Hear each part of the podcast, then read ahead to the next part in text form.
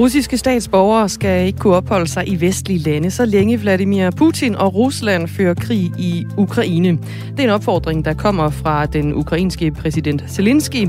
Og øh, vi har været igennem historien her af flere omgange her til morgen, og øh, vi skal også tale med dansk-russeren Daria, som mener, at øh, det måske egentlig er den rigtige vej frem, det her med, eller det mener, at forslaget er nødvendigt, altså det er den rigtige vej frem at øh, udelukke russiske turister fra øh, både Danmark, men også fra, øh, fra EU.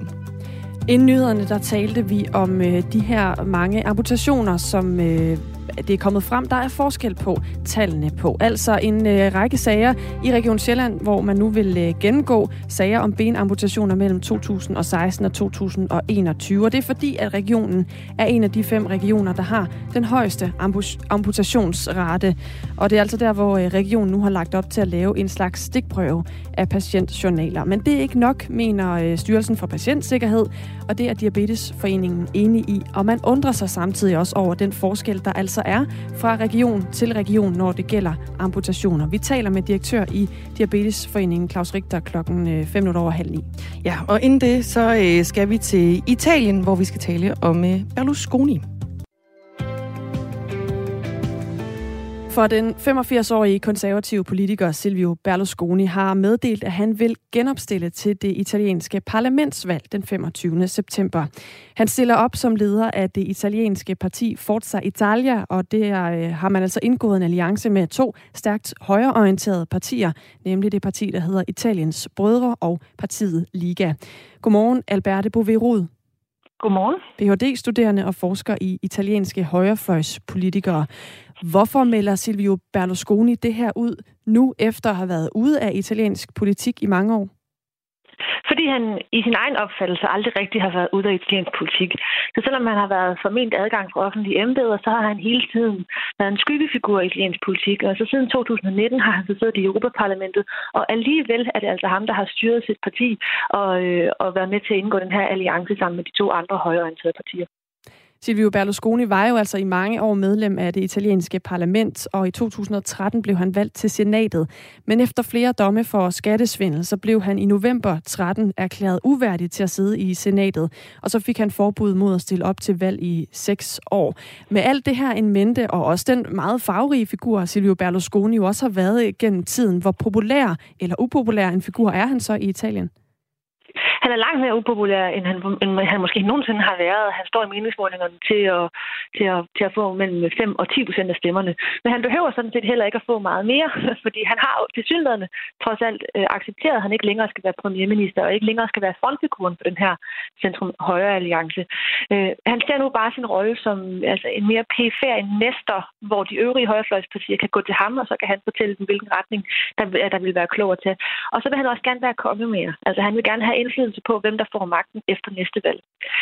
Han, han står altså ikke til øh, at få et fantastisk godt valg, men alligevel er der en stor sandsynlighed for, at han bliver valgt til senatet. Og så er spørgsmålet også, om hans ambitioner stopper der, fordi senatet skal også have en præsident, altså en, en senatsleder. Og den bliver valgt, eller den her senatsleder bliver valgt øh, af de øvrige senatsmedlemmer. Og det er meget, meget sandsynligt, at det i virkeligheden er det, han drømmer om, altså at blive senatsleder. Jeg nævnte før de her to højrefløjspartier, Italiens Brødre og Liga, som jo øh, har en øh, alliance med Berlusconis parti, eller det parti, han er medlem af, Forza Italia. Hvilken betydning vil Forza Italias øh, resultat til det her valg få for øh, de to øh, partier? Jamen, der er sket det øh, bemærkelsesværdige i italiensk politik, at Berlusconi lige pludselig er blevet en centrumfigur, i hvert fald på den italienske højrefløj. Så han positionerer sig selv øh, i, i centrum af, af italiensk politik, og vil altså ved et godt valg være i stand til at trække den her højrefløjsregering længere ind mod midten og gøre den mere midtersøgende. Øh, men det lader altså til, at det bliver meget, meget vanskeligt for ham at bryde det her glasloft på 10 procent i, i, i, ved, ved valgurnerne. Og så bliver han det mindste parti, og bliver altså også det mest inferiøre parti, når, der, når de skal til at skabe politik sammen den politik, som øh, Berlusconi førte, da han var premierminister, hvordan flugter den med den øh, politik, som han øh, øh, fører nu, og som han også ville skulle føre, hvis han skal samarbejde med de to højrefløjspartier, der også er i Italien? Det er netop her, at man kan ane et skifte, og særligt på måden Berlusconi, han, han øh, beskriver sig selv og sit politiske projekt, at fra at være i opposition til magten øh, i hans tid, øh, altså, øh, tidligere i hans politiske karriere, så er han lige pludselig øh, blevet magt, øh, altså øh, centrist. Nu handler det ligesom om at finde øh, øh, centrum på det italienske højre på en eller anden måde, altså at trække det italienske højre den vej. Øh, så der er sket et skifte fra Berlusconi var den mest kontroversielle figur, at han altså blevet overhalet udenom at de her ledere fra til Italia og fra Liga, fra Italiens brødre og fra Liga. Og nu øh, taler vi jo sådan set lige nu om italiensk politik, og det kan jo godt virke ret fjernt for os øh, herhjemme, nogle gange i hvert fald. Men, øh, men, men vi taler jo også om det, fordi Silvio, Silvio Berlusconi, som sagt, har været en farverig figur, jo også har været igennem nogle øh, sager med netop øh, skattesvindel, der er også mundet ud i, i domme. Og så er øh, de her tre partier, vi har været omkring nu, øh, højrefløjspartier her, og Berlusconis parti kendt for at være EU-skeptikere. Og det er jo også her, hvor det begynder at blive hvert fald øh, måske lidt tættere på øh, os herhjemme i Danmark. Hvad betyder det for Italiens rolle i EU, hvis den her koalition af, af de her tre højrefløjspartier vil komme til magten? Som så meget andet deres politik har de også på det her punkt været på en rejse fra, hvad man kan kalde, fra, i hvert fald fra Berlusconis side, fra, fra hvad man kan kalde det yderste højre til et mere øh, øh, centrumpolitik. Så, så projektet handler ikke længere overhovedet om at få Italien ud af EU. Det handler om at ændre EU indefra. Så det handler om, de har, det, det, der er blevet lækket øh, materiale, som skulle ligge til grund for en ny regering, hvis det lykkes med den regering efter næste valg, hvor de siger, at der skal mere Italien i Europa og mere Europa i verden. Så EU skal ligesom præges mere af en eller anden form for sådan vestlig kulturværdi, identitetsskabelse om, at der skulle være noget særligt vestligt eller europæisk. Så det er EU-projektet nu. Det handler ikke længere om om, at melde Italien ud af EU og på den måde øh, øh, spænde ben på det øh, europæiske projekt, men man kommer nok formentlig til at se øh, et italiensk ønske om at justere på den europæiske økonomiske politik, hvor Italien øh, også traditionelt set har ønsket en anden linje, end den man har lagt i Bruxelles. Det fortalte Alberte Bové der er Ph.D.-studerende og også forsker i italienske højrefløjspolitikere. Klokken er 12 minutter over 8. Og så skal vi hjem til Danmark igen. I den her uge, der starter eleverne nemlig rundt omkring på landets gymnasiale uddannelser. Og hvor øh, nogen kan se frem til sådan en øh, relativt hurtigt måske at stikke snuden i en kold øl, så går der længere tid for andre. I sidste uge der sendte Sundhedsstyrelsen nemlig et brev ud til alle landets rektorer med anbefalinger til, hvordan de mindsker alkoholforbruget blandt eleverne på gymnasierne. Og det betyder også, at rigtig mange gymnasier netop nu skal tage stilling til opfordringen, hvor skoleåret altså igen er i gang. En af anbefalingerne lyder, at gymnasierne bør indføre en øh, karensperiode, hvor alkohol er forbudt til arrangementer på skolen frem mod efterårsferien, så eleverne de lige kan nå at lære hinanden at kende, uden alkohol er indblandet. Men den anbefaling, den bliver ikke fuldt på IBC Handelsgymnasium i Kolding. Det fortæller rektor Jesper Kølheden. Jeg synes ikke, vi har behov for det, øh, fordi øh, vi har altid nogle gode fester, kontrollerede fester. Og øh, man kan sige, de, de, de lærer, de nye elever, og selvfølgelig også øh, anden og tredje lærer jo hinanden at kende øh, i mange andre sammenhænge, også inden vi kommer til festen. Og så giver festen lidt ekstra. Altså en, en fest kan noget i forhold til at skabe relationer på, på tværs af klasser og på tværs af overgangen.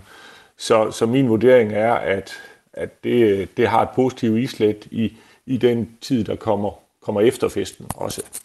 Ja, og øh, rektor Jesper Køllehede øh, mener ikke, at det er gymnasiernes opgave at skabe de her øh, gode alkoholvaner hos de unge. Det er nemlig en opgave, som ligger hjemme hos forældrene.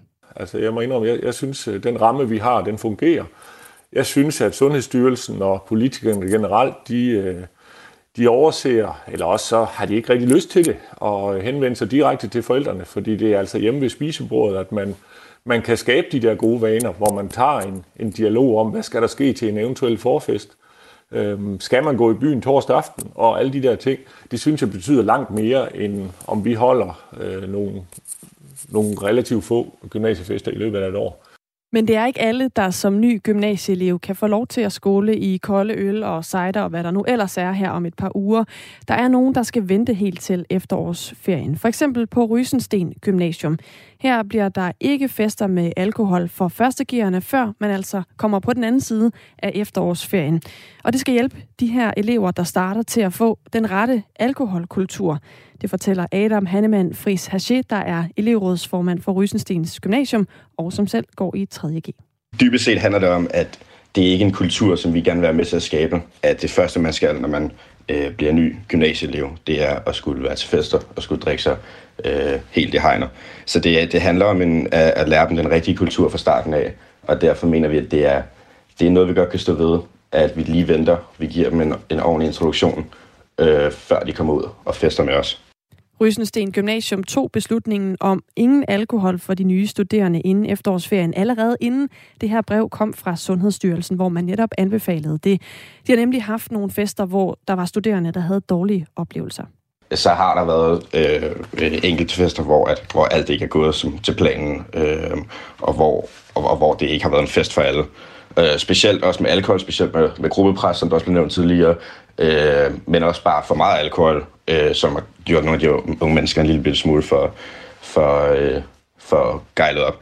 Øh, så så det, det er simpelthen nogle, nogle dårlige erfaringer med nogle fester, som ligesom har skubbet i gang, at, at, øh, at vi overvejer lige at, eller hvad vi har besluttet lige at, at trække den til efterårsferien. Det sagde altså Adam Hannemann Fris, chef fra Rysensten Gymnasium i København. Den seneste måned, der har verden været på den anden ende over de øh, ret fantastiske billeder af fjerne galakser og stjernetoger, som rumteleskopet James Webb har øh, sendt hjem. Blandt andre så har en øh, fransk fysiker delt et billede på Twitter og skriver, hvilket detaljeniveau. En ny verden afsløres dag for dag. Det var Etienne Klein, som skrev det på Twitter. Nu får du lige et billede af det, han, øh, ja. han lagde op mm. med den her beskrivelse. Mm. Hvad, vil du lige prøve at, at sætte et på på, hvad det er, du ser? Jeg ser en øh, kulsort baggrund, og så ser jeg øh, en helt rund, kuglerund, ja, kugle, øhm, i orange farver, brændte farver, mm. efterårsfarver, vil nogen sige, ja. øh, med sådan nogle små prikker øh, inden, sådan nogle lidt lysegule prikker indeni. Det ligner, altså det har sådan en karakter af sådan lidt krater, så lidt månekrater-agtige prikker indeni. Ja. Øhm, det kunne også godt have været det. Mm. Twitter, øh, på Twitter, der hævder den her fysiker, at det her det er stjernen Proxima Centauri. Men der er et problem. Det, det er, er, det er helt andet. Det er noget helt andet. Hvad, tror, hvad tror du, det er? Jeg får sådan også lidt, øh, det tænker jeg faktisk også på før, men det er sådan lidt, øh, ja, ostebolle-vibes, pizzabolle-vibes, ja. måske noget spejpølse. Hvad med chorizo? Ja.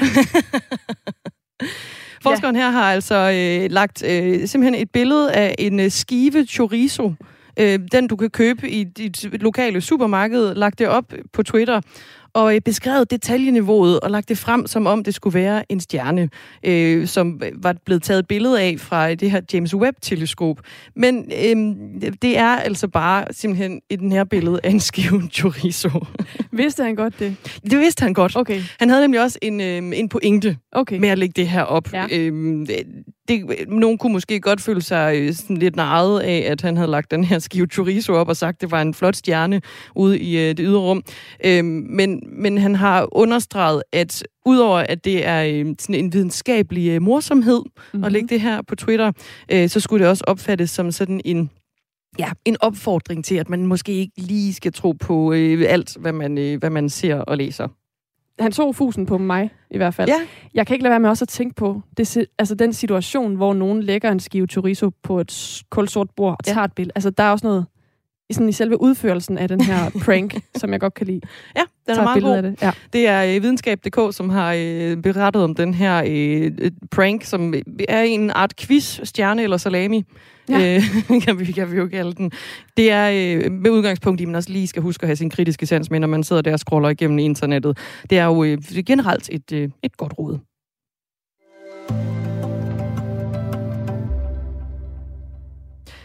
Russiske statsborgere de skal ikke kunne øh, opholde sig i vestlige lande, så længe Vladimir Putin og Rusland fører krig i Ukraine. Sådan lyder opfordringen fra den ukrainske præsident Volodymyr Zelensky. Det her det er et øh, forslag, som møder opbakning i Danmark, blandt andre fra øh, Kim Valentin, som er EU- og Europaordfører for Venstre. Så må man sige, at vi er ved at være nået dertil, at det er det, der skal til, for at vi kan komme videre, og at de rigtig kan mærke sanktionerne alle steder i Rusland.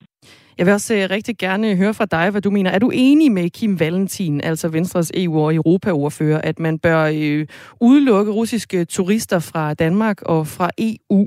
Så kan du skrive ind på øh, 1424. Det kan også være, at du synes, det er en, at, at russiske turister fortsat skal have lov til at kunne komme ind i Danmark og EU. Så kan du også give dit uh, besøg med der. Altså, mener du, at Danmark skal lukke for russiske turister? Nu kan jeg sige godmorgen til Daja Wagner. Godmorgen. Du øh, flyttede til Danmark fra Rusland i år 2000, altså for 22 år siden, og har øh, stadig også familie i Rusland, og det er blandt andre dine forældre. Daja Wagner, alligevel så mener du, at det er et øh, godt forslag at udelukke russiske turister fra Danmark og EU. Hvordan kan det være? Um, ja, hvis vi taler kun om rene turister med det formål at være turist i EU. Problemet er bare, at um, der er også andre, um, andre slags uh, statsborgere, som det forslag, det, forslag, det, gik, det går ud over. Um, og det er for eksempel de unge mennesker, der flygter fra krigen, fordi de risikerer at blive mobiliseret. De får så ringere muligheder for, for at øh, uh, flygte ud af Rusland, og potentielt så kan de blive mobiliseret og skal skyde på ukrainere som en del af den russiske militær.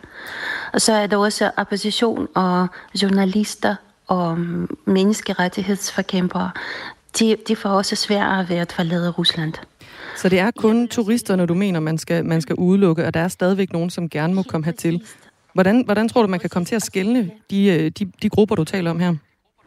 Um, der er faktisk et tiltag, som Schengen-landene var blevet enige om. Der er en såkaldt uh, humanitær visa D-mulighed, og den benyttes i dag kun af Polen og de baltiske lande for at give opholdsgrund til um, oppositionsledere og i eksil og til journalisterne, for eksempel, som flugter fra Putins regime.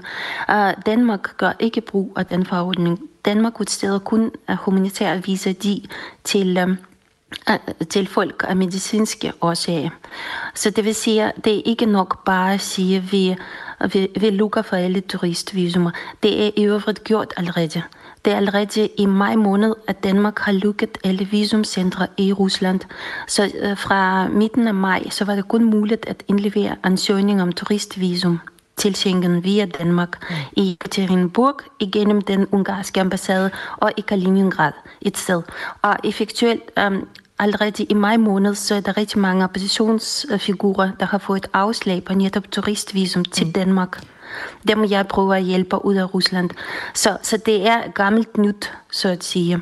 Men jeg her... kunne forestille mig, grunden til, politikere de har mm. det op nu, det er for at vise ukrainer, at man gør noget. Men i virkeligheden synes jeg, at Ukraine har brug for for våben og materiel hjælp uh, meget mere end at lukke for turistvisumer. Der er også, jeg vil bare pantere uh, hurtigt, der er også et vældig fare for, at det bliver brugt af Putins propaganda. Det er bare et guldkort til mm. Putins propaganda. Diskrimination af russer bare på grund af nationalitet. Der er Wagner, jeg vil Så, gerne lige vende tilbage til din egen situation også.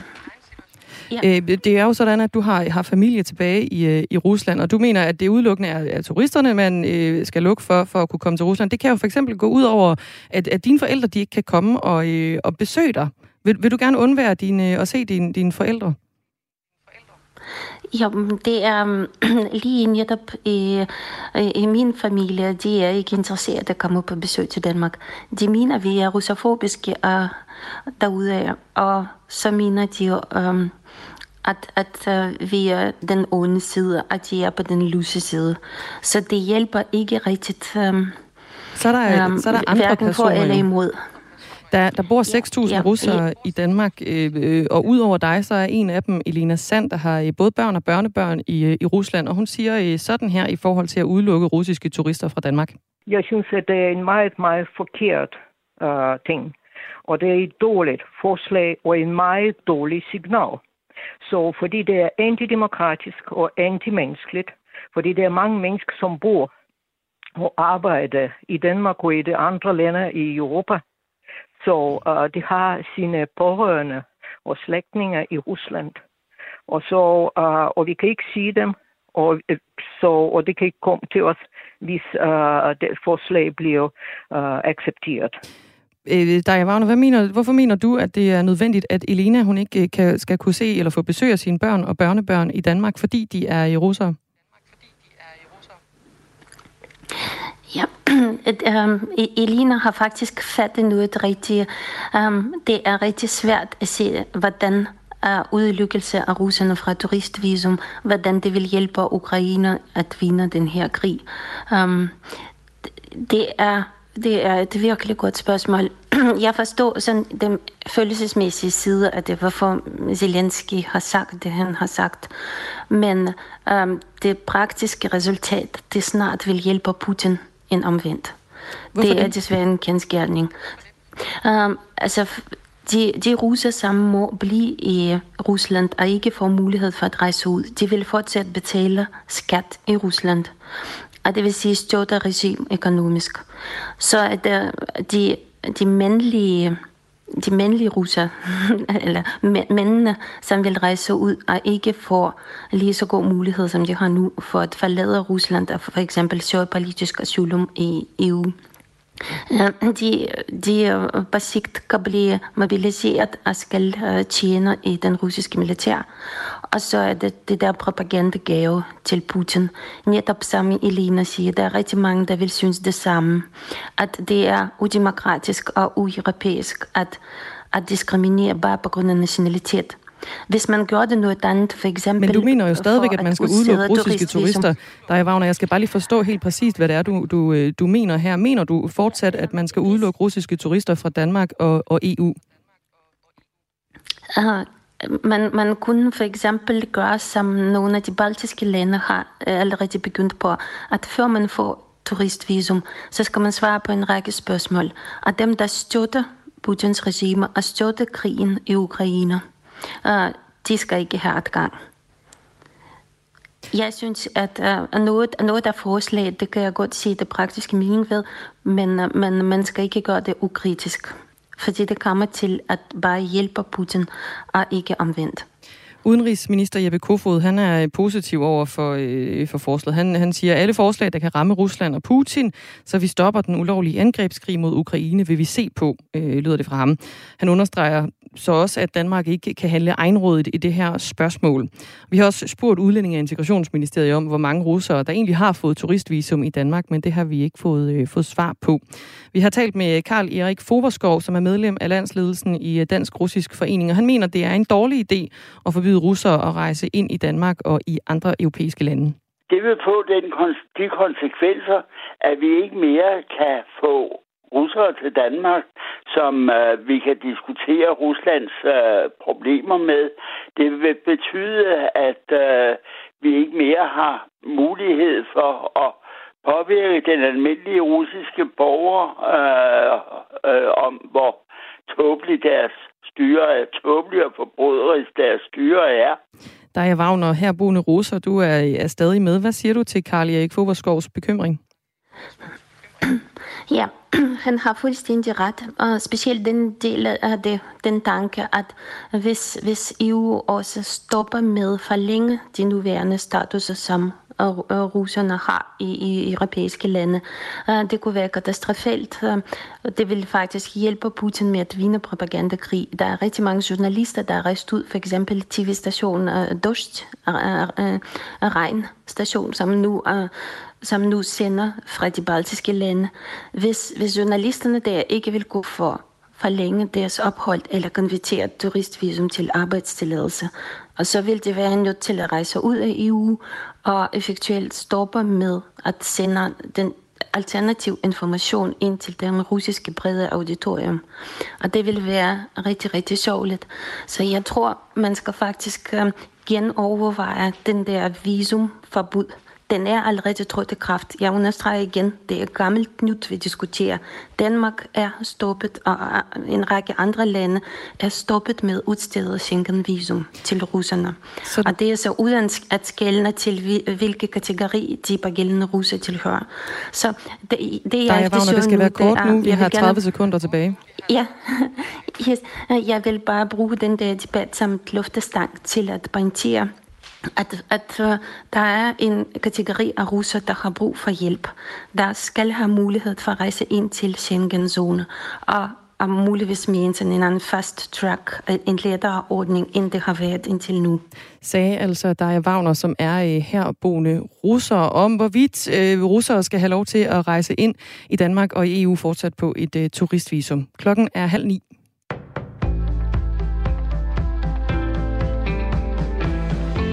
Op mod 160 danske landbrug mangler lige nu en check fra EU, som de burde have fået for længst, det fortæller Radio 4 morgen.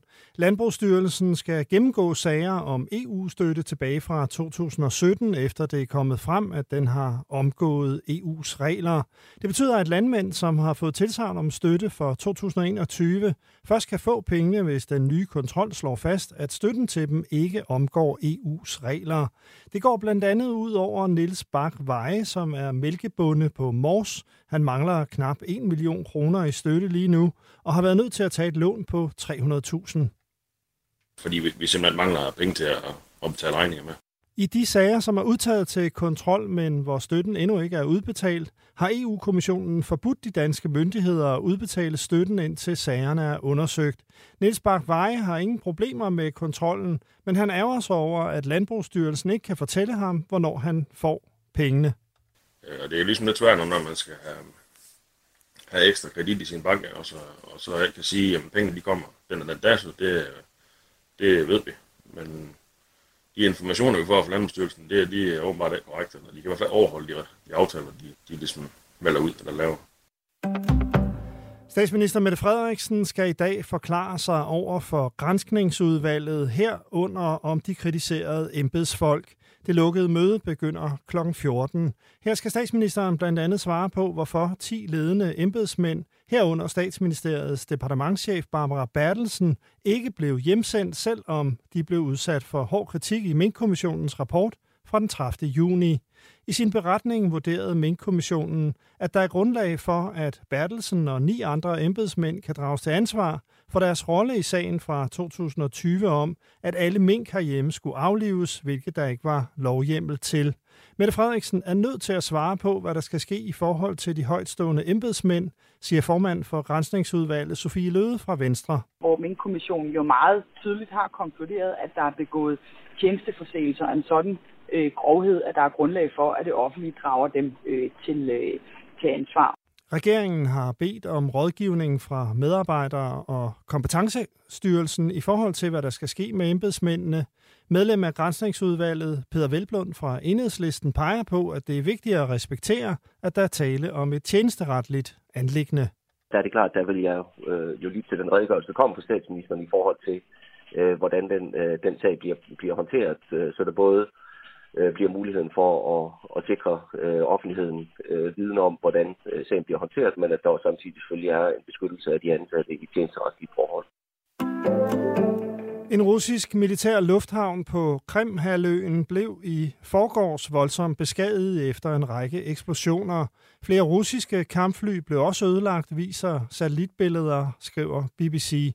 Basens landingsbaner lader til at være intakte, mens otte fly ser ud til at være ødelagte. Derudover ses flere kratere. Saky-basen ligger på den vestlige del af den russisk annekterede halvø, omtrent 300 km fra ukrainske stillinger. Ukraine har ikke taget skylden for angrebet, men de nye satellitbilleder peger i retning af muligheden for et målrettet angreb. Det bliver varmt og solrigt 24 til 29 grader og svag til jævn vind fra skiftende retninger. I aften også masser af sol og i nat mest klart vejr.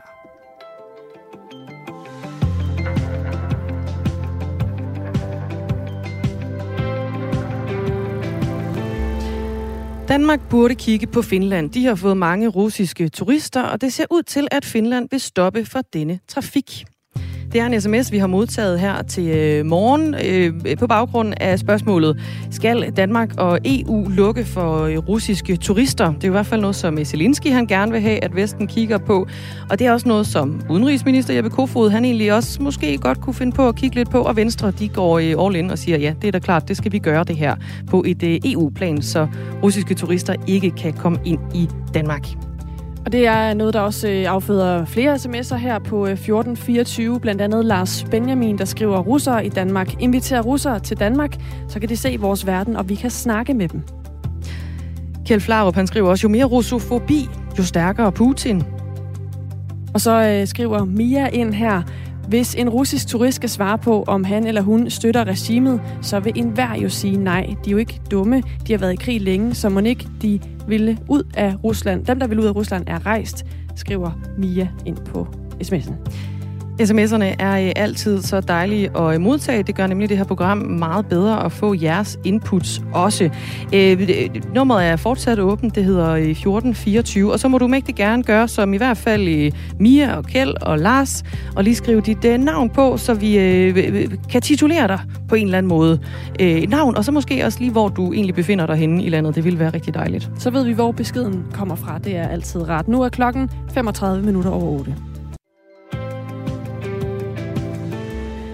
Styrelsen for Patientsikkerhed vil have Region Sjælland til at gennemgå en række sager om benamputationer mellem 2016 og 2021. Det er en opfordring, der kommer efter en anden region, nemlig Region Midtjylland, i foråret blev kritiseret for for sent behandling til forebyggelse af amputation. Det kan øge risikoen for, at man i sidste ende må amputere, og efterfølgende er der så rejst tvivl om, hvorvidt en række patienters amputation overhovedet var nødvendig. Region Sjælland er den af de fem regioner, som har den højeste amputationsrate. Og her har regionen nu lagt op til at lave en stikprøve af de benamputeredes patientjournaler. Men det er altså ikke nok, mener Styrelsen for Patientsikkerhed. Her er det styrelsens direktør Annette Lykke Petri. Det at få amputeret et ben, det er et meget radikalt og invaliderende øh, indgreb for en patient. Og hvis det så efterfølgende rejses tvivl om, at det muligvis kunne være undgået, jamen så skylder man simpelthen patienterne al den hjælp, de kan få. Øh, det vi vil have Region Sjælland til, det er, at vi vil sikre os, at alle de patienter, hvor amputationen muligvis kunne være undgået, at de får den rette vejledning og rådgivning i forhold til eventuelt at klage og søge erstatning. Godmorgen, Claus Richter. Godmorgen. Direktør i Diabetesforeningen, hvor man jo netop øh, har at gøre med en øh, patientgruppe, som risikerer amputation. Styrelsen for Patientsikkerhed vil altså have undersøgt alle, der er blevet opereret i Region Sjælland, og hvor der kan være tvivl om amputationen. Hvad tænker du om den løsning? Ja, altså, øh, det er jo, øh, øh, vi er sådan set enige med Styrelsen for Patientsikkerhed, men det er jo noget andet, som Styrelsen for Patientsikkerhed, de anbefaler i forhold til, hvad Region Sjælland har lagt op til, fordi de vil jo kun lave en stikprøve på 80, og øh, vi vil jo gerne have, at de 1.315 øh, patienter, som fra 16 til 21 har fået øh, amputeret øh, hele benet eller dele af deres ben, øh, at deres sag øh, bliver undersøgt. Øh, og derfor så er vi selvfølgelig glade for, at Styrelsen for Patientsikkerhed nu opfordrer regionen til at, at kigge på, på alle de sager. Hvad kan konsekvensen være ved, at man øh, i stedet laver en stikprøve? Jamen, det siger næsten sig selv, øh, også som øh, Petri hun er inde på. Det er jo meget invaliderende, hvis du forestiller dig selv, at du får amputeret dit ben. Øh, hvad det betyder for dig selv, både mentalt, men også fysisk, og også din, din måde at leve resten af dit liv på. Øh, så hvis der er tvivl om noget som helst, øh, om, om den her amputation kunne være undgået, så skal de personer jo selvfølgelig udredes, og man kan jo ikke, øh, man kan jo ikke gøre skaden god øh, igen, men man kan i hvert fald øh, give de pågældende personer en erstatning. Øh, der tror jeg simpelthen lige, at vi mistede forbindelsen til Claus Richter, men vi øh, forsøger helt sikkert at have, ringe ham op på en telefonforbindelse. Så kan jeg fortælle imens, at den her sag om amputationer har udviklet sig efter, at DR og Ekstrabladet i foråret skrev, at man siden 2016 kunne se, at op mod 90 patienter i Region Midtjylland om året har fået amputeret benet ved hoften, ved låret, ved knæet eller ved underbenet, selvom det kunne være undgået. En ekstern analyse i Region Midtjylland viste så, at behandlinger til at forebygge amputation på afdelingen for karkirurgi generelt udføres for sent i behandlingsforløbet på Aarhus Universitetshospital, og dermed så øger man også risikoen for amputation. Siden er det kommet frem, at behandlinger, der skal forebygge amputation af ben, foretages langt sjældnere i Region Sjælland sammenlignet med de andre regioner. Det var noget, som Ekstrabladet skrev i juli på baggrund af agtindsigt i tal fra Sundhedsdatastyrelsen. Ja, og en ny rapport fra i tirsdags i den her uge, der øh, tegner det sig altså et øh, billede af øh, sådan voksende regionale forskelle på antallet af amputationer. Region øh, Nordjylland i den her rapport havde færrest antal amputationer per 100.000 indbyggere. Det var med cirka 35 i årene 2019 til 21. Og i Region Sjælland, der var antallet så 79 per 100.000 indbyggere i samme periode. Altså et øh, markant højere tal i, øh, i forhold til i, i Region Nordjylland. Og øhm, vi det forsøger også... fortsat at ja, øh, komme i kontakt med, ja, med Claus Richter. Vi kan i hvert fald sige, at uh, sundhedsministeren også i går var ude og uh, kommentere på den her forskel, der er i behandlingen, altså antallet af, af amputationer. Han sagde, det må være muligt at sikre behandling af højeste kvalitet til de borgere, der skal behandles for overforkalkning og overknuder, og som risikerer at få amputeret et ben, uanset hvor i landet de bor, sagde altså sundhedsminister Magnus Heunicke til Jyllands Posten. Og nu har vi dig med igen, Claus Richter, direktør direktør i Diabetesforeningen. Altså, øh, vi opridsede her nogle tal, hvor der jo altså er øh, forskel på fra region til region, hvor mange amputationer man foretager per 100.000 indbyggere. Hvad er din reaktion på, at der er den her forskel? Ja, øh, det er jo øh, rigtig godt, at det bliver afdækket af den her forskel, men der er jo også forskel på populationen, og der er øh, forskel på måden, man, man tilgår det til. Det er jo glædeligt, at Region Hovedstaden og Region Nordjylland jo er, har arbejdet mere målrettet med forebyggelse, så de har færre amputationer end nogle af de andre. Øh, og derfor så er det jo rigtig godt, at for eksempel Region Sjælland nu har lavet en handleplan for, hvordan vi kan gøre mere for forebyggelse, så vi undgår øh, amputationer.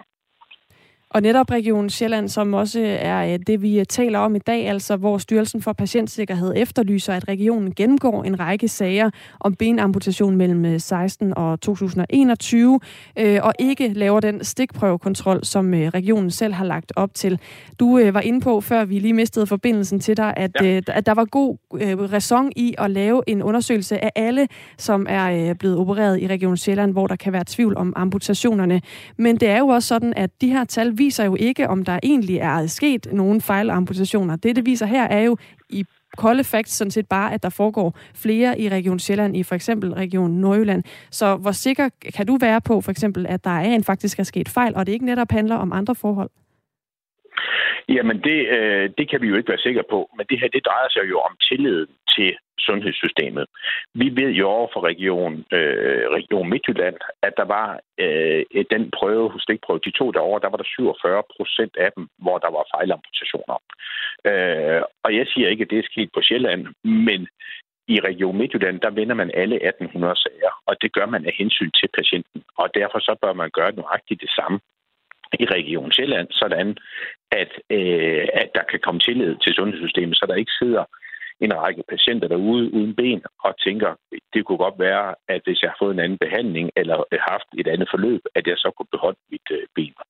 Det er den ene ting. Den anden ting, det er, vi kan jo ikke have et sundhedssystem i Danmark, hvor det er afhængigt af, hvad postnummer du bor i. Altså, øh, du har en anden retsstatus, hvis du bor øh, i, øh, i Herning, end hvis du bor i Slagelse, øh, og du får amputeret dit ben. Det går jo ikke. Vi bliver nødt til at give patienterne den samme retssikkerhed, hvis der er sket fejl. Men det at skulle vende alle sager, der overhovedet har været igennem med regionen på det her område, det er jo også noget, der kommer til at tage lang tid. Så for patienternes skyld, øh, hvad kan man så gøre, eller hvad efterlyser du, man gør for, at der ikke sidder nogen patienter og skal vente unødigt længe på at få svar på, om de er blandt dem, der øh, har fået fejlamputeret? Ja, altså øh, Region Sjælland har tilbudt en øh, patientvejledning med et øh, telefonnummer, hvor man kan ringe ind, og det vil jeg jo anbefale, at, at de gør. Og, og så vil jeg jo også overveje og anbefale dem, der sidder i den her situation, at tage hvad skal jeg sige, henvendelse til Styrelsen for Patientklager og få dem til at, at kigge på deres sag. Du øh, repræsenterer jo diabetespatienter. Hvad er det for nogle spørgsmål, der melder sig, når sådan en sag om muligvis unødvendige amputationer kommer frem? Jamen, øh, når vi er i sådan en situation omkring amputationer, så er det jo fordi, at det her det er en af senfølgerne øh, ved, øh, altså senfølgerne ved at have diabetes. Der vil man jo have enten øh, sådan hjertekarsygdom eller nervesygdom, som øh, i værste fald kan indebære øh, amputation. Og dem, der jo ringer ind til os nu, de, øh, de spørger jo ind til, hvad er deres rettigheder, hvem kan de ringe til, øh, hvad er det for en, altså, hvad er vores vurdering af, af situationen, øh, og få også hjælp til, hvordan de kan øh, få deres sag øh, sendt ind til, til Styrelsen for Patientklager. Tak fordi du var med her, Claus Richter, direktør i Diabetesforeningen. Klokken den er kvart i ni, og du har tændt for Radio 4 morgen. Vi har alle sammen noget i vores livsbagage. Det er jo overraskende svært for mig, det her. I Bagage på Radio 4 hjælper Anders Lund Madsen med at rydde op i de historier, der nager. Hvad skete der egentlig dengang? Hvorfor tænker jeg stadig på det? Og hvordan får jeg fred? Skriv til os på bagage radio4.dk, hvis du har en sten i skoen, du gerne vil af med. Og det er det, det handler om. Sæt en lille smule bagage fra sig, så kan man gå lettere. Radio 4 taler med Danmark. Op mod 160 danske landbrug mangler lige nu en EU-check, som de burde have fået for længst. Landbrugsstyrelsen skal nemlig gennemgå sager om støtte helt tilbage fra 2017, efter det er kommet frem, at øh, den har omgået reglerne i uddelingen af midlerne. Det betyder, at landbrugsejere, som har øh, fået tilsavn om støtte for 2021, altså sidste år, først kan få pengene, hvis den nye kontrol slår fast, at støtten til dem ikke omgår EU's regel. Det er sager, hvor øh, flere CVR-numre med samme ejer bag selskaberne har søgt om øh, EU-støtte, som nu skal kigges igennem igen. Og det går blandt andre ud over Nils Bak Veje, som er mælkeproducent på Mors. Hans kone har sit eget CVR-nummer et øh, andet sted, men fordi de så bor på samme adresse, så er de blevet trukket ud til den her kontrol. Og det betyder, at parret i alt mangler 950.000 kroner i støtte lige nu. Det er jo en del af den løbende drift, altså det er jo en del af den indtægt, som vi forventer, der kommer også. Øhm. Og når man så, når de kommer til den dato, der ligesom er aftalt eller forventet, eller hvad skal man sige, så, så mangler de jo for, øh, at man kan køre den løbende drift videre. Jeg tror sådan set ikke, der er ret mange øh, landmænd, som er interesseret i EU-støtte. Vi ville jo egentlig hellere, at øh, støtten ikke var der, så forbrugeren betalte den reelle pris i butikkerne. Men det er noget, jeg lavet på et tidspunkt for at sikre billig fødevarer i Europa, og, og sikre, at vi sådan set uh, kunne producere dem til en pris, folk de har råd til at betale os. En anden, der også er i ramt, det er Paul Henrik Pral, som er landmand ved Kalundborg og formand for Landbrugspolitisk Forum ved Region Øst. Det er en sammenslutning af landbrugsforeninger på Sjælland og Lolland. Og han er også blandt de her 160 danske ejere, som øh, først kan få pengene, hvis den nye kontrol øh, slår fast, at støtten til dem ikke omgår EU-reglerne det er jo en del af, af vores øh, forventede indkomst øh, på min bedrift, så der skal jo betales øh, løbende regninger. Vi har jo masser af udgifter fra, fra december og så til nu. Det er jo der, vi laver hele vores produktion. Øh, nu er jeg jo plantavler. Øh, det er der, vi laver hele vores produktion, øh, så det har stor betydning. Øh, så jeg er jo afhængig af, at jeg har en, en, øh, en velvillig bank, øh, som... Øh, godt kunne se min situation, og, øh, og derfor godt hæve min, min kaskredit. Men det betyder også for mig, at det, øh, det er jo ekstra øh, renteudgifter. Poul Henrik Pral afventer en støtte på 1,2 millioner kroner. Og i dag der er han mest træt af den lukkethed, han oplever fra Landbrugsstyrelsens side, når han forsøger at få en afklaring på hans sag. Det er, for at sige det mildt, totalt manglende kommunikation øh, fra deres side. Vi får bare et brev. Første gang jeg tager kontakt til dem, det er selvfølgelig øh, det er slutningen af december, da de udbetaler jo cirka 95 procent til alle øh, mine kollegaer bliver udbetalt. Altså støtten bliver udbetalt inden øh, 1. januar, altså i december måned. Og da jeg så ikke får min, så tager jeg fat i dem og hører, hvorfor ikke det, og får at vide, at det er fordi jeg er udtaget til ekstra kontrol. Og så, den, øh, så hører jeg ikke mere før i uge 7 i år, øh, hvor jeg får et brev, og nu er pengene faktisk klar til udbetaling. Og så inden for 24 timer, så får jeg for at det var en fejl. Øh, jeg er udtaget til endnu en ekstra kontrol. Og det er så den her med to CVR-numre. Og så fra den, øh, altså fra uge 7, og så frem til den, til den 13. juni, hører jeg intet fra styrelsen, selvom jeg tager kontakt til dem. Paul Henrik Pral føler sig mistænkeligt gjort af Landbrugsstyrelsen, når han endelig lykkes med at få hul igennem. Ja, nu kender jeg jo snart dem, der sidder derinde, øh, så, vi, så vi, vi joker jo snart lidt om det. For jeg ringer ind hver 14. dag øh, for at høre, hvad er status. Og øh, det er selvfølgelig også nogen, jeg forskellige, jeg snakker med. Men den ene, han, øh, han fortalte mig, som, som I også nævnte, at øh, de har ikke øh, lovhjemmel til at udbetale vores støtte, før vores sag var færdigbehandlet. Og de havde ikke fået at vide af EU, om de skulle trække 1%, 3%, 5% eller 100% af vores støtte. Jeg havde opfattelsen af, at jeg blev... Altså, det var, helt, det var kun et spørgsmål om mig, jeg skulle trækkes. Øh, og det var ikke et spørgsmål om, at øh, om jeg havde... Altså, det var helt sikkert, at jeg havde gjort noget lovligt. Det var hans overbevisning. Så jeg følte mig sådan ret... Øh, at jeg var, jeg var, jeg var ramt på, for jeg synes ikke, eller jeg mener ikke, jeg har gjort noget, noget lovligt overhovedet, ud fra det, de har spurgt om. Det sagde altså øh, Paul Henrik Pral, som øh, er en af de øh, mennesker, som her i den her sag øh, om øh, op mod 160 danske landbrug, der lige nu mangler en EU-check, som det burde have fået. Vi har øh, forsøgt at få et interview med øh, Rasmus Prehn, som er øh, fødevareminister. Han har ikke ønsket at stille op til et interview, men øh, skri, siger i en øh, skriftlig kommentar, at han var rystet over sagen i Landbrugsstyrelsen, der er i den særdeles grove ende. Det var en sag, der landede på mit skrivebord som ny fødevareminister, og det stod hurtigt klart, at der var brug for en øh, massiv oprydningsindsats, lyder det altså fra øh, Rasmus Prehn, der er øh, fødevareminister. Vi har fået sms'er også på øh, den her sag. Det er blandt andre en, der skriver, afskaf landbrugsstøtten og lad folk betale landmændene, når man handler ind, ligesom med alt andet. Det er Tommy fra øh, Vestjylland, der øh, sender den besked ind, og det er altså øh, også noget, som Nils Bak Veje, han forholder sig til netop det her med, at landbrugsstyrelsen jo er givet, siger han, for at øh, gøre produkterne i bund og grund billigere i den anden ende for forbrugerne. Ikke? Hvis landmændene ikke vil sige det, så gør jeg det. Hold kæft, hvor er Landbrugsstyrelsen inkompetent og talentløs, skriver MT som reaktion på den her historie. Der er også en, der spørger, hvorfor det ikke handler om øh, dem, der har svindlet, i stedet for at kritisere, at der nu skal undersøges, hvor mange landmænd, der har svindlet. Det kunne være undgået, hvis alle var ærlige, og det er der jo sådan set øh, noget sandhed i.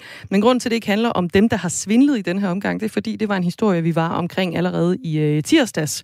Og nu er vi altså kommet frem til, at øh, den svindel, som blev begået ved Brent ved Gods, altså hvor man øh, øh, øh fuldt overlagt og med åbne øjne ansøgte om øh, støtte øh, til fire forskellige svinestalle med fire forskellige CVR-numre, og fik det godkendt også hos Landbrugsstyrelsen, som godkendte det med åbne øjne, selvom det var imod reglerne. Den historie, den har vi øh, været omkring, så nu handler det altså om, hvad der så er sket sidenhen. Og der er sket det, at man har øh, lukket for øh, landbrugsstøtten, så 160 danske landbrug, de lige nu mangler penge. Og hvis man vil høre det, der gik forud for, så kan man jo altså finde Radio 4 Morgen som podcast i Radio 4's app, så kan man blive opdateret på hele den her sag. Nu vender vi blikket mod krigen i øh, Ukraine, for der har været en række eksplosioner på en øh, russisk flybase på Krimhaløen, som har gjort store skader på basen, og adskillige russiske fly er blevet ødelagt. Det viser satellitbilleder af den her base. Carsten Marup, godmorgen. Godmorgen. Major og chef for Center for Luftoperationer på Forsvarsakademiet. Øh, hvad ved vi om eksplosionerne her indtil videre? Jamen, som, som du lige sagde, så det vi ved, det er det, vi kan se fra, fra satellitbilleder. Og det man kan se, det er, at øh, for eksempel et civil firma, som, øh, som hedder Planet, øh, har omkring øh, 20 satellitter, der, der tager billeder af jorden dagligt. Og når de passerer den ene dag, så kan man se, hvordan det ser ud på basen. Der står fly forskellige steder osv. Og når de så passerer dagen efter, ja, så kan man så se, at der er sorte krater og, og så videre der, hvor, hvor flyene har været, og der har været omfattende ødelæggelser på, på basen. Så det er simpelthen satellitbilleder, vi kan bruge til at vurdere og sige, at der har helt klart sket et eller andet, og det har været rimelig omfattende, det der er sket. Ja, det er på en øh, russisk flybase på Krimhaløen. Hvor vigtig er den flybase for russerne? Jamen, den er rimelig vigtig for især den russiske flåde. Øhm, det er sådan, at den russiske flåde, ligesom den amerikanske flåde, har, har egne fly, og, og det er faktisk en flådebase, og dermed flådefly, som er blevet angrebet. Og, øhm, og, og de har jo meget færre fly end, øh, end det russiske flyvåben, og det er den base, de har i, øh, i Sortehavet. Så, så derfor er det faktisk et ret stort slag for det russiske, øh, altså den russiske flåde, at, at lige præcis den base her er blevet ramt, og at ødelæggelserne har været så omfattende. Ja, så hvad for en betydning kan det komme til at få for krigen, at, at de her eksplosioner, de er foregået på Krim, også har øh, ramt den her flybase? Altså for det første, så har det jo sådan en, en helt uh, almindelig taktisk betydning. Uh, de fly, der har stået på basen, har været ret aktive i, uh, i kampene og fløjet uh, mange missioner i Ukraine. Det gør de ikke længere. Øhm, og, og, og den russiske flåde kan ikke lave den type operationer, som de tidligere har kunnet gøre, fordi de simpelthen mangler flystøtten i det, at den er blevet nedlagt af øh, et langt stykke vejen. Og så er der selvfølgelig hele det i, at det er, det er Krim-halvøen, der er blevet angrebet. Øh, Ja, ja, det er svært for mig at sige, hvor meget Ukraine og russerne vurderer som værende deres eget øh, taget betragtning af det, de har gang i. Men i hvert fald så er Krim ligesom en del, hvor de ligesom nok mere forventer, at det var en del af Rusland, end, øh, end som så. Og det er altså det, der bliver angrebet nu, og det er også derfor, at Medvedev blandt andet har ude og, og tro med både bål og brand, øh, fordi at der pludselig kommer angreb på, på Krimhalvøen. Ukraine har ikke taget ansvar for angrebet, øh, i hvert fald ikke endnu. Øh, men Ukraines forsvarsminister har antydet, at eksplosionerne i stedet kan skyldes skødesløse russiske soldater. Han siger, jeg tror, at russiske militærfolk på denne luftbase brød deres egen meget simple regel. Lad være med at ryge på farlige steder. Det var noget, forsvarsministeren i Ukraine har, øh, har sagt. Altså, han øh, peger på, at det er nogle russere, der har tændt en cigaret på den her base. Og det er det, der er gået galt. Storbritanniens forsvarsminister Bill Wallace fortæller dog, at et angreb er mere sandsynligt end en ulykke. Og det skyldes, at der var tale om to separate smarte eksplosioner. Øh, Carsten Marup, major og chef for Center for Luftfartsoperationer på Forsvarsakademiet. Hvad skal vi tro på? Jamen, vi skal helt klart ikke tro på, at det, øh, det er et uheld. Og, øh, og det, er jo, det er jo nærmest underholdende, at den russiske, øh, undskyld, den ukrainske forsvarsminister siger det, fordi det han jo også får ud af det, det ukrainerne også får ud af det, det er, at de udstiller jo russerne som totalt inkompetente, når de springer hele deres egen øh, sortehavsflådes flybase i, øh, i luften. Øh, men, men det er helt rigtigt, som, som, som du siger med, fra, fra, fra England. Altså, når man ser billederne af angrebet, øh, og jeg bruger specifikt ordet angrebet, øh, så kan man se, at der er flere eksplosioner med stor mellemrum. Øhm, og, og det kan ikke skyldes et uheld. Øh, hvis det var, at det var et uheld, hvor en, øh, en russisk soldat har røget og kom til at antænde et ammunitionsdepot, ja, så vil det eksplodere, og så vil de andre skader være sådan følgevirkninger. Altså så går det først, sker der noget her, og så på baggrund af, de ting, der sker, jamen, så vil det så måske kunne brede sig som en dominoeffekt til andre steder. Men, men det er meget tydeligt at se på, på de billeder, der er frigivet øh, fra selve angrebet, at der er to simultane eksplosioner med, med, med lang mellemrum. Og så skulle det simpelthen være, at det var to russiske soldater, der havde rygepause på samme tid, som kom til at lave den samme fejl, og det er jo helt utænkeligt. Hvad, hvad, vil du ikke prøve at beskrive de her billeder lidt mere indgående? Altså, hvad er det, der er så tydeligt ved, at, at, øh, at der er to eksplosioner? Nå, Ja, man ser simpelthen to eksplosioner, altså, og, og, og man kan tydeligt se, at de, altså, det, det er to store eksplosioner, der kommer sådan, sådan store øh, røgskyer og ildskyer for den sags skyld, og, og, og det, med, det med, med, med ret stort mellemrum. Og det vil altså sige, at det er to detonationer af en eller anden form, altså noget, der eksploderer, mm. øh, samtidig med den her afstand her. Og derfor så er ideen om, at det skulle være et uheld, den, er, den, den køber jeg altså ikke. Hvor står krigen henne nu? Altså med den her, øh, hvad kan vi sige, hvis vi nu antager, at det er Ukraine, der har, der har begået det her angreb, som du i hvert fald peger på, det er. Hvor står krigen så mellem Rusland og Ukraine lige nu med det her øh, seneste angreb på en luftbase, som altså har været taktisk vigtig for, for Rusland på Krim? Jamen, altså, der er ingen, der, det er, jo ikke, det er jo ikke sådan, at det her det er, er Ruslands øh, Waterloo, og, og fordi det her det sker, så, så har de tabt krigen i Ukraine. Øh, selvfølgelig er det et signifikant angreb, men, men Øh, russerne har stadigvæk meget materiel, og, og det kan godt være, at en enkelt af de typer, som er de nye flytyper Su-30, øh, som den russiske flåde har omkring 20 af, og det er måske 25-20 procent af dem, der er blevet nedlagt af, øh, det får jo ikke hele den russiske krigsmaskine til at, til at gå i stå. Øh, det, der er interessant lige nu omkring krigen, synes jeg, det er at se, hvad er det, der foregår omkring Kherson, hvad er det for nogle hvad er det måske for en offensiv, som det er, ukrainerne er i gang med at forberede. Og de har jo sagt, øh, jeg kan ikke huske, hvem det var, men der var en eller anden, der sagde, at det her det er bare starten. Mm. Øhm, og, og, og hvad er det for en fase, som krigen kommer til at gå ind i nu? Men det er ikke sådan, at, at det hele er slut på grund af den greb her. Så lød det fra øh, Carsten Marup, major og chef for Center for Luftoperationer på Forsvarsakademiet. Tak for det. Altså om øh, eksplosioner, der er foregået på øh, Krim ved en øh, russisk luft, luftbase.